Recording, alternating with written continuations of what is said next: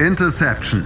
Touchdown. Der Football Talk auf meinsportpodcast.de. Interception der Football Talk hier auf meinsportpodcast.de. Ja, es ist immer noch Offseason. Die Offseason ist immer noch relativ lange, aber das erste Saison-Highlight steht kurz vor der Türe der NFL Draft im Jahre 2019. Und äh, um euch diese lange Offseason so ein bisschen zu versüßen, haben wir uns hier bei Interception der Football Talk mal gedacht, wir wollen mal mit Experten und Fans zu den jeweiligen Teams äh, ein bisschen sprechen. Heute habe ich äh, dazu Stefan bei mir zu Gast. Stefan, du bist Fan von der Stefan, du bist Fan von den Atlanta Falcons und äh, ich danke dir, dass du heute hier bist, um mit mir so ein bisschen über die Falcons zu quatschen. Grüße dich, Stefan. Ja, ich danke dir für die Einladung, weil man hat ja nicht unbedingt oft die Möglichkeit, über sein Lieblingsteam zu reden. Zumindest nicht ich in meinem Real Life. Also vielen Dank. Ich werde es nutzen, hoffentlich. Sehr gerne, sehr gerne. Ja, Stefan, dann ähm, würde ich mal sagen, erzähl du uns doch einfach mal so ein bisschen, äh, wie du denn überhaupt zu den Falcons gekommen bist, beziehungsweise was dich an den Falcons so fasziniert, äh, dass du immer noch Falcons-Fan bist. Ja, ähm, relativ einfach. Es war die Saison 2016, also die letzte von Shanahan als Offense Coordinator. Ähm, das war die erste Saison, wo ich nicht nur Playoff Games geguckt habe, weil davor habe ich immer nur Playoffs mal geguckt, was halt im Free TV lief. Und ähm, da habe ich die ganze Saison verfolgt. Und da bin ich dann halt wegen der geilen Offense damals auf die Falcons gekommen. Und an sich finde ich eigentlich alles sympathisch an dem Verein. Ähm, vom Owner Arthur Blank her.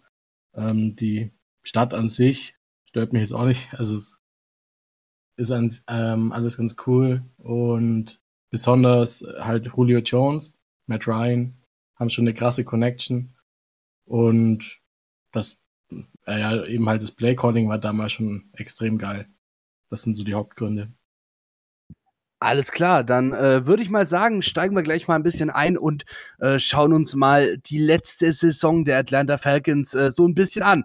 Es war eine durchwachsene Saison für die Falcons mit 1 und 4 gestartet. Insgesamt sieben Starter auf der Injured Reserve Liste am Ende der, äh, oder, oder ich sag jetzt mal über den Verlauf der Regular Season, äh, unter anderem Devonta Freeman verletzt, Ito Smith auch verletzt gewesen. Ähm, wie hast du denn diese Saison so wahrgenommen? Ja, eigentlich war die Saison, wie du jetzt schon festgestellt hast, vorbei, bevor sie begonnen hat. Ähm, und zwar halt eigentlich mit den Verletzungen von Keanu Neal und Ion Jones, also den Leistungsträgern in der Defense, war eigentlich alles verloren, bevor es eigentlich richtig angefangen hat, weil es war, war halt da schon klar, dass es Langzeitverletzungen sind. Und die Defense war dann auch löchrig, wie, wie halt ein Schweizer Käse. Und ähm, ja, die Offense war am Anfang sogar gut, die war ja mit dem neuen Coordinator, mit Sharkisian halt immer so ein bisschen problematisch, aber die haben ganz gut delivered eigentlich am Anfang, aber die Defense hat halt alles durchgelassen quasi. Und ja, war halt eine Saison zum Vergessen, würde ich sagen. Wir sind jetzt alle wieder fit. Deswegen sind wir natürlich frohen Mutes für diese Saison dann. Ja, du hast es, du hast es schon angesprochen. Äh, Sarkisien war jetzt, äh, ich sag mal, gelinde gesagt, keine unumstrittene Verpflichtung von den Falcons. Wie stehst du zu dieser äh, Personalie? Also persönlich tut's mir natürlich leid für ihn, weil er hat, hat einmal jetzt nichts getan, war auch nicht irgendwie mega unsympathisch. Aber mit dem Waffen, die dort waren und mit, also so eine krasse Offense gab's jetzt auch noch nicht so oft im, im Football. Und da muss einfach mehr bei rumkommen. Du hast gutes Running Game, dann hast du mit Julio Jones einen der besten Receiver der ganzen Liga. Matt Ryan äh, hat fast jede Saison 4000 bis 5000 Yards. Und da ist es einfach zu wenig. Vor allem die Red Zone war halt richtig schwach mit ihm. Alles klar, ja. Ähm, Matty Ice ist natürlich auch noch so ein Ding, ne? Ähm, war nicht ganz so krass icy in der letzten Saison, oder? Ich meine, wenn man, wenn man irgendwie davor gesehen hat, wie er auch gerade ähm, zum Beispiel gegen die Patriots im Super Bowl äh, gespielt hat und so weiter, das war nicht ganz das, was sich viele von Matt Ryan erwartet hatten, oder? Ja, aber ich vermute, dass es, also einmal hat gefühlt hatte er wenig Zeit, immer war viel auf der Flucht. Und das ist natürlich für einen Pocket Passer dann auch mental ein bisschen schwierig. Und dann das zweite war halt, ich denke mal, das Play Calling war halt auch nicht so geil und dann tut er sich natürlich auch schwer. Und so ein richtiger Totalausfall war jetzt auch nicht 4900. Hast du mich noch gehört? Bei mir ist gerade der Bildschirm schwarz geworden. Äh, ja, teilweise. Also äh, ich habe noch bis äh, Totalausfall war er auch nicht mit 4900. Ja, mit 4900 Yards war eben halt auch kein Totalausfall. Also es war ja eine richtig krasse Saison von den Yards her eigentlich. Aber man hat schon gesehen, wie, wie, du angesprochen hast, dass er schon ein bisschen am struggeln war. Aber halt in den Situationen, an die ich mich jetzt so erinnere, war halt eigentlich auch immer auf der Flucht. Wenig Zeit gehabt. Ja, die, die O-Line ist sowieso so ein bisschen Thema bei euch, ne? Ja, O-Line und D-Line eigentlich. Weißt du, die Waffen an sich in der Defense, in der Offense, das sind ja Namen zum Zungeschnalzen. Und ähm, es krankt ein bisschen am Play-Calling halt, denke ich. Offensive Coordinator ist jetzt der Dirk Kötter von äh, den Buccaneers jetzt der neue und der war ja vorhin auch schon Offensive Coordinator bei den Falcons. Da bin ich ganz zuversichtlich, dass das Problem damit äh, erledigt ist. Und jetzt fehlt halt noch ein bisschen die O-Line und die D-Line zu stärken. Ich wollte gerade sagen, äh, wir, wir switchen jetzt einfach mal ein bisschen um und zwar äh, auf die Offseason, Free Agency und äh, Draft. Ähm, ich weiß nicht, wie zufrieden bist du mit der Free Agency von den äh, Atlanta Falcons in diesem Jahr? Es gibt ja einige neue Spieler, James Carpenter, Jamin Brown, Luke Docker, äh, oder auch Kenjin Barmer zum Beispiel. Ähm, fehlt dir da vielleicht auch noch so ein bisschen was oder hättest du gerne noch andere Spieler gesehen? Vielleicht jetzt auch von den großen Namen her. Ich meine, es waren ja tatsächlich einige Free Agents auf dem Markt, die sich zumindest auf dem Papier sehr, sehr geil lesen, von äh, Antonio Brown über Livian Bell, äh, Jared Cook und so weiter und so fort? Oder sagst du, Mensch, äh, ist eigentlich gar nicht mal so schlecht gewesen, was die Atlanta Falcons da jetzt in der Free Agency so gemacht haben? Ja, unsere Needs sind halt O-Line und D-Line. Also Receiver brauchen wir nicht. Bell, gut, Bell ist natürlich krass, aber wir haben Freeman, der war ja letzte Saison verletzt, davor auch immer solide. Eigentlich auch keine Baustelle. Ähm, wir haben ein paar Verpflichtungen gemacht, so Einjahresverträge für ein paar Defensive Ends, Defensive Tackle oder sowas, was ich jetzt so gesehen habe. Nix, was jetzt irgendwie mega den krassen Namen hat, aber man weiß ja eh nie, wie die dann am Endeffekt äh, delivern. Von dem her bin ich da relativ zuversichtlich, dass die da die richtigen Entscheidungen treffen werden. Es steht ja noch der Draft an. Ähm, soll ja dieses Mal, so was O-Line und D-Line angeht, angeht ähm, mehr Talent da sein als in den letzten Jahren. Von dem her bin ich da relativ zuversichtlich. Es ist, es ist tatsächlich so ein bisschen bei euch, ne? Ich meine, ich habe es gerade eben schon gesagt, von den Namen her ist jetzt nichts dabei, was man so wirklich sofort äh, erkennt, Mensch, krass.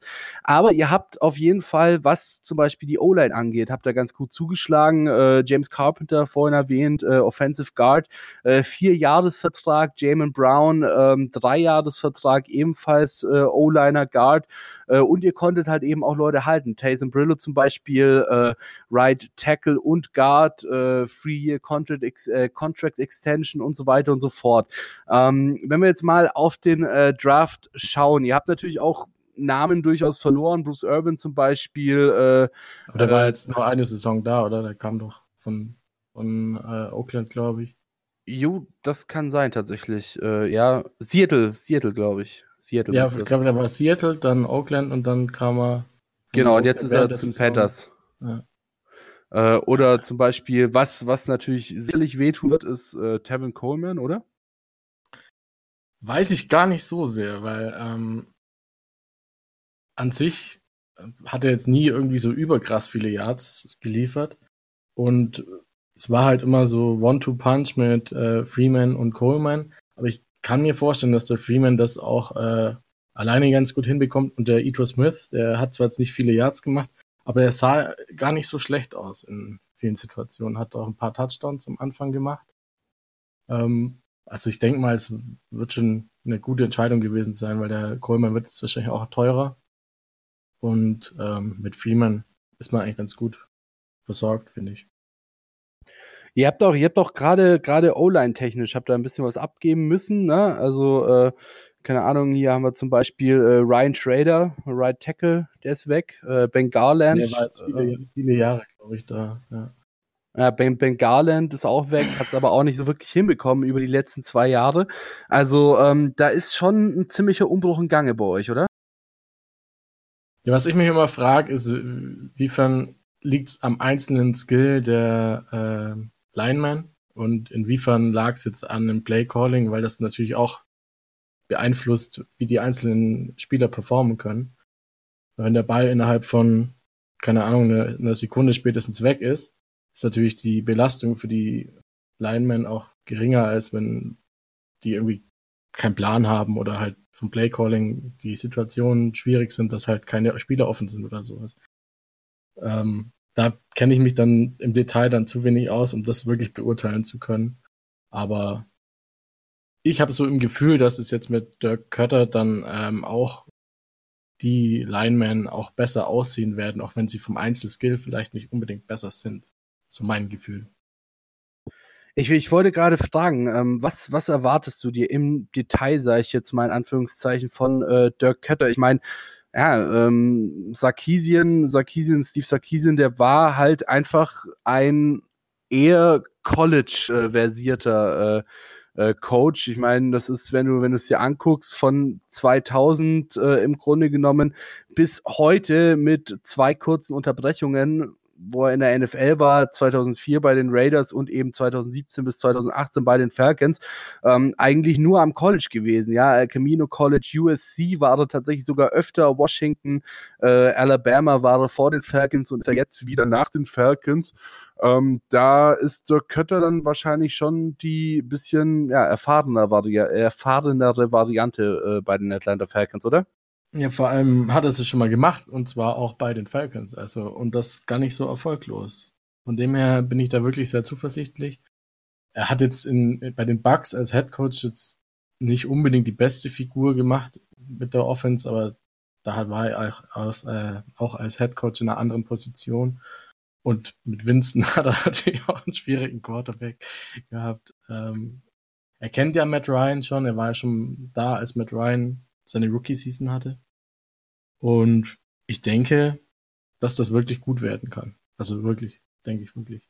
Naja, Dirk Kötter ist immerhin seit äh, 2007 tatsächlich in der NFL unterwegs. Äh, davor auch sehr, sehr viel Highschool und äh, College gecoacht, aber eben seit 2007 erst als Offensive Coordinator von den Jacksonville Jaguars, dann Offensive Coordinator von den Atlanta Falcons, du hast gesagt, von 2012 äh, bis 2014, dann bei mhm. Tampa Bay als Offensive Coordinator, dann bei Tampa Bay als Head Coach und äh, jetzt eben quasi dann für die kommende Saison wieder zurück bei den Atlanta Falcons als Offensive Coordinator.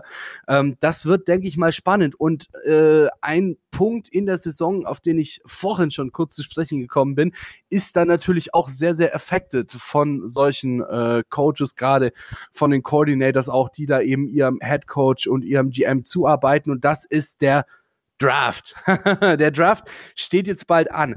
Ähm, welche Position würdest du dir oder welche Position nennen würdest du dir denn im Draft für die Atlanta Falcons besonders wünschen? Defensive Tackle, Defensive End, ähm, Guard. Also alles, was irgendwie in der Line stattfindet, können wir gebrauchen. Und natürlich noch halt mit der, mit dem, mit der Berücksichtigung immer, was jetzt gerade noch da ist. So an, also man muss jetzt nicht zwingend eine Position befüllen, wenn man auf einer anderen Position einen viel besseren Spieler haben könnte. Ihr habt tatsächlich, Ihr, ihr habt tatsächlich einen Haufen an Picks, sehe ich gerade, ne? Runde 1, 14, Runde 2, 45, Runde 3, 79, Runde 4, 5 als Compensatory Pick, äh, äh, sechs, äh, sechste Runde, siebte Runde, achte Runde, neunte Runde. Also ihr könnt da wirklich eigentlich aus dem Vollen schöpfen im Draft, oder? Ja, und angeblich ist ja auch wirklich äh, viel Tiefe dieses Mal da, was die Lines angeht. Und dann wäre das sicherlich, also es meistens ist es ja so, dass wenn du, keine Ahnung, du draftest fünf, sechs Rookies, dass davon die wenigsten im ersten Jahr wirklich durchstarten und das ist eine, dass die Mannschaft von den Falcons geht jetzt langsam das Titelfenster zu. Matt Ryan wird nicht äh, äh, jünger, Julio Jones wird nicht jünger und das sind halt die Leistungsträger in der Offense. Also wäre es vielleicht ganz gut, ähm, einen zu erwischen, der direkt von Anfang an abliefern kann, aber so langfristig gesehen ist es sicherlich ein guter Draft für uns, ja. Ich, ich wollte gerade schon sagen, ähm, du hast es mir jetzt so ein bisschen vorweggenommen. Äh, Matt Ryan, Julio Jones sind nicht mehr die allerjüngsten. Ähm, wie stehst du zu dem Thema Draften für die Zukunft? Also ähm, jetzt schon mal zu gucken, können wir vielleicht mit unseren Picks, die wir haben, vielleicht gerade auch äh, dann eben die hinteren Picks, eben weil ihr so saumäßig viele Picks habt in diesem Draft, ähm, können wir da vielleicht schon mal gucken, ob wir da irgendwas finden, was sich dann jetzt noch zwei Jahre, vielleicht drei Jahre, je nachdem, wie lange die beiden dann jeweils noch so äh, machen, ähm, hinten anstellen kann und dann eben quasi ausgebildet direkt angreifen kann. Also würde ich jetzt nicht machen, weil man ist halt aktuell wirklich noch im Titelfenster. Das war jetzt eher noch äh, wegen den Verletzungen in der Defense letzte Saison und wegen dem eher nicht so glücklichen Offensive Coordinator. Ähm, den Super Bowl damals, 2016, hatte man ja eigentlich gewonnen, aber äh, dann halt weggeworfen. Von dem her, und das ist von den Skill-Position-Spielern sind halt viele von diesem Super Bowl und von der krassen Saison noch da. Ähm, also für mich ist das Titelfenster noch absolut offen und deswegen würde ich jetzt einfach nur die, auf mich auf die Offensive und Defensive Line konzentrieren und dann die nächsten Drafts dann vielleicht mal nach äh, Wachablösung für Ryan oder Julio Jones gucken. Alles klar, ja, dann ähm, würde ich mal sagen, sind wir jetzt thematisch schon so wunderbar im nächsten Thema, dass ich eigentlich gar nicht anders kann, als äh, mal unseren Ausblick auf die nächste Saison zu starten. Du hast es schon gesagt, ähm, deiner Meinung nach seid ihr, sind die Atlanta Falcons äh, noch absolut im Titelfenster drin. Äh, Titel beziehungsweise Super Bowl, ansonsten ist die äh, kommende Saison zum Wegwerfen, oder? Habe ich das richtig verstanden? Wie meinst du? Wegwerfen? Naja, also ähm, ich meine, äh, keine Ahnung, äh, entweder ihr holt den Titel oder ihr steht im Super Bowl oder äh, die Saison ist zum Vergessen, so in Anführungszeichen. Also quasi eine Alternative dazu gibt es nicht, wenn ich dich äh, gerade richtig nee, verstanden nee, habe. Nee, nee, nee, das absolut nicht. Ähm, aber ich erwarte halt schon auf jeden Fall einen Trend nach oben. Klar, also in der Defense muss es besser werden, weil halt die krassen Spieler, die letzte Saison, fast die ganze Saison gefehlt haben, wieder da sind. Und dann hoffe ich, dass eben der Cutter nicht ein Jahr braucht, sondern halt direkt angekommen ist und dann direkt wirklich geile Offense aufs Parkett hätte ich fast gesagt, falscher Sport, äh, eine geile Offense hinzaubern kann, dann denke ich, ist diese Saison ein Titel drin. Muss jetzt nicht unbedingt wirklich ähm, direkt ein Super Bowl sein. Aber um die um Division Championship mitzuspielen, würde mir ja schon reichen. Oder NFC Championship ist meines Erachtens auch drin. Und dann halt nächste Saison ist dann die Do-or-Die-Saison meiner Meinung nach und dann äh, müsste man halt schauen, wie man sich wieder neu aufbaut. Also Playoffs sollten in der kommenden Saison schon drin sein für die Falcons, meinst du? Ja, denke ich schon, ja. Vor allem, ähm, du musst ja betrachten, was ist mit Cam Newtons Schulter? Die Panthers sind schwer geworden. Das Problem in der NFC South die letzten ähm, Jahre war ja eben die New Orleans Saints unglaublich stark, die Panthers unglaublich stark und die Falcons unglaublich stark. Und ähm, da tut man sich natürlich immer ein bisschen gegenseitig weh, wenn man so viele gute Teams in einer Division hat. Und jetzt sind die Panthers deutlich schwächer geworden. Und ähm, bei den Bucks muss man jetzt natürlich aufpassen mit Bruce Arians, die können natürlich sehr gefährlich werden.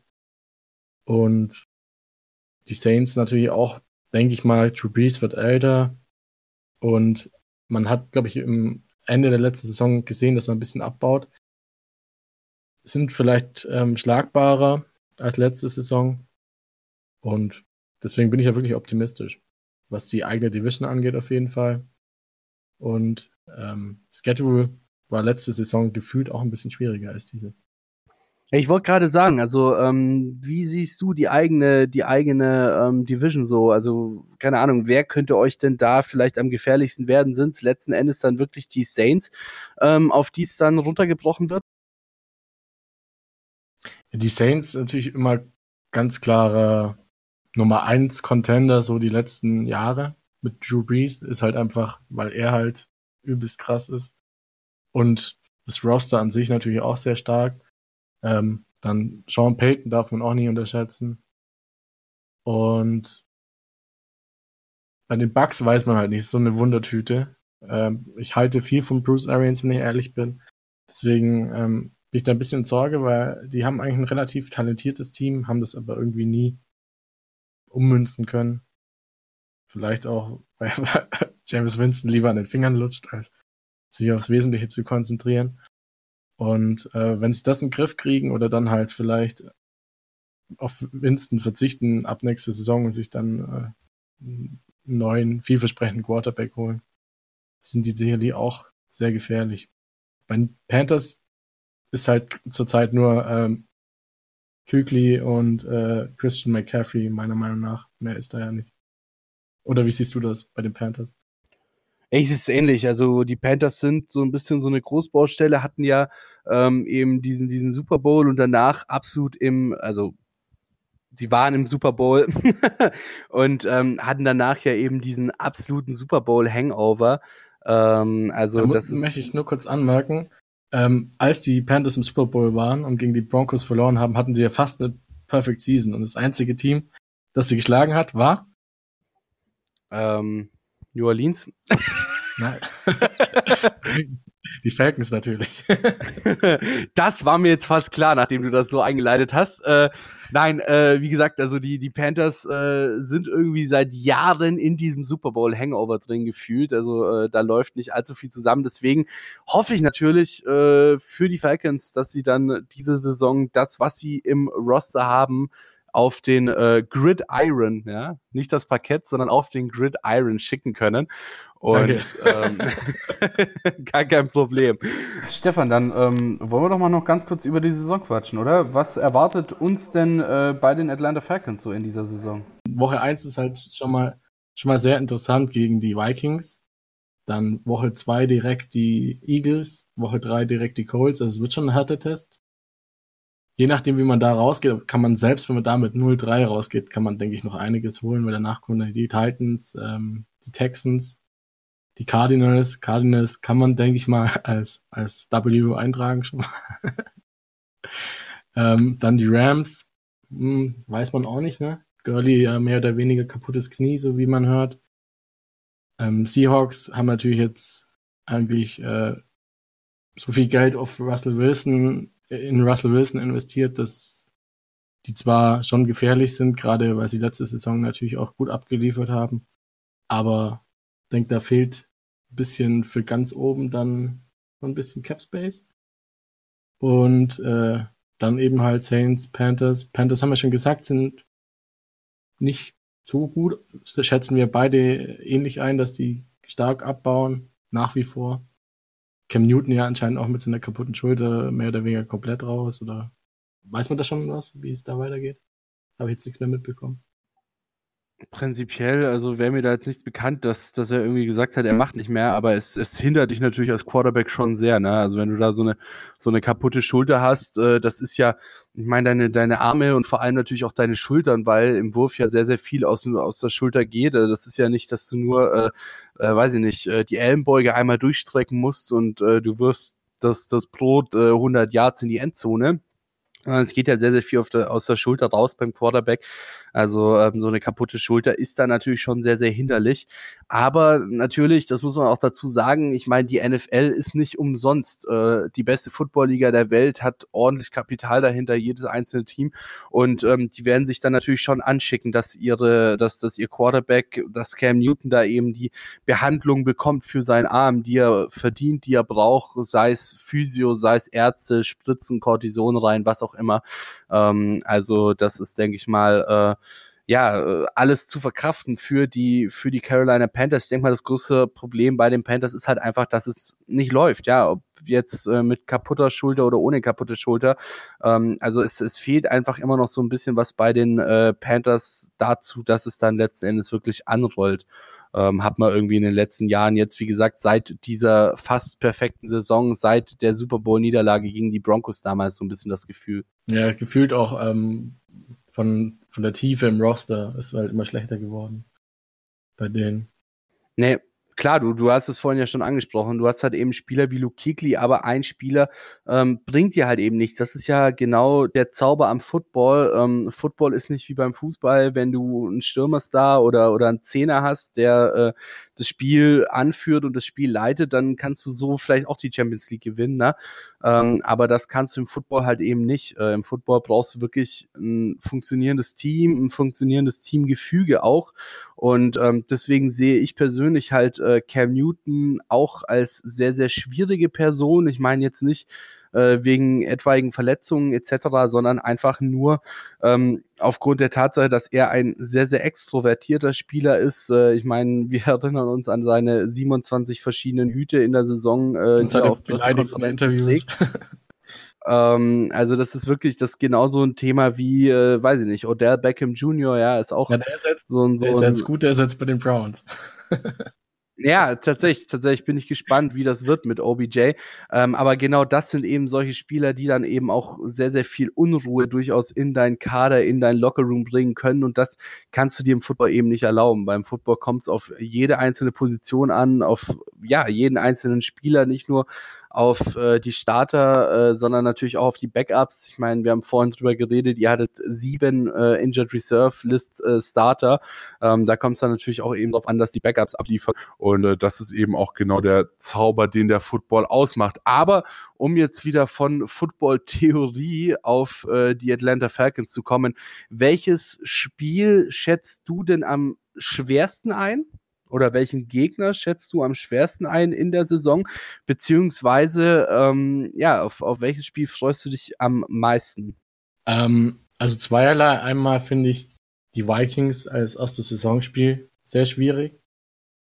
Dann die Colts als drittes Saisonspiel und eben die zwei Duelle gegen die Saints. Das sind so also die Duelle gegen die Saints sind halt schon immer sehr wichtig, je nachdem wie die ausgehen. Das, wenn du da 2-0 holst, bist du quasi schon fast in den Playoffs. Wenn es 0-2 ist, wird es schwieriger. Ähm, ich wollte, ich wollte gerade sagen, die Spiele gegen die Saints sind dann wahrscheinlich auch so ein bisschen Moneyball, ne? Da kommt es halt wirklich, wirklich drauf an. Ja, aber seit Jahren halt, ne? Jede Saison seit Jahren, aber trotzdem, also es, obwohl sie in meiner Division sind, äh, habe ich trotzdem mehr Respekt als Hass für sie übrig, weil Drew Brees ist einfach schon eine Maschine, muss man ganz ehrlich sagen. Dem, es macht auch mega Spaß, den Saints zuzugucken. Die Spiele Saints gegen Falcons waren auch immer relativ krass, die letzten Jahre. Kann man nur empfehlen, allen sich das dann auch anzuschauen, wenn es soweit ist. Was ich noch sagen wollte, ähm, ein Grund, warum ich übrigens auch äh, Falcons-Fan geworden ist, ist gerade das, dass die nicht sind wie Cam Newton oder wie Odell Beckham wenn man sich Julio Jones anschaut oder äh, Matt Ryan, da ist halt kein Drama. Da bin ich richtig allergisch dagegen, wenn, oder wie bei den Pittsburgh Steelers auch, dass die Spieler immer ähm, Theater machen, anstatt sich irgendwie auf ihre Aufgaben zu konzentrieren. Und bei den Falcons ist da halt schön ruhig und sowas finde ich auch super. Wunderbar, das ist doch mal ein Schlusswort, würde ich behaupten, oder? Ja, genau. Sehr schön.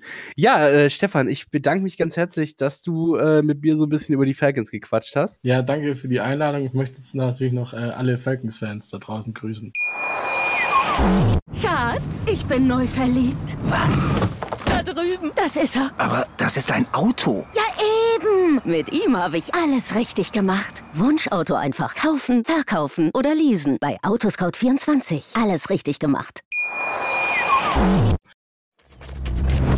Interception.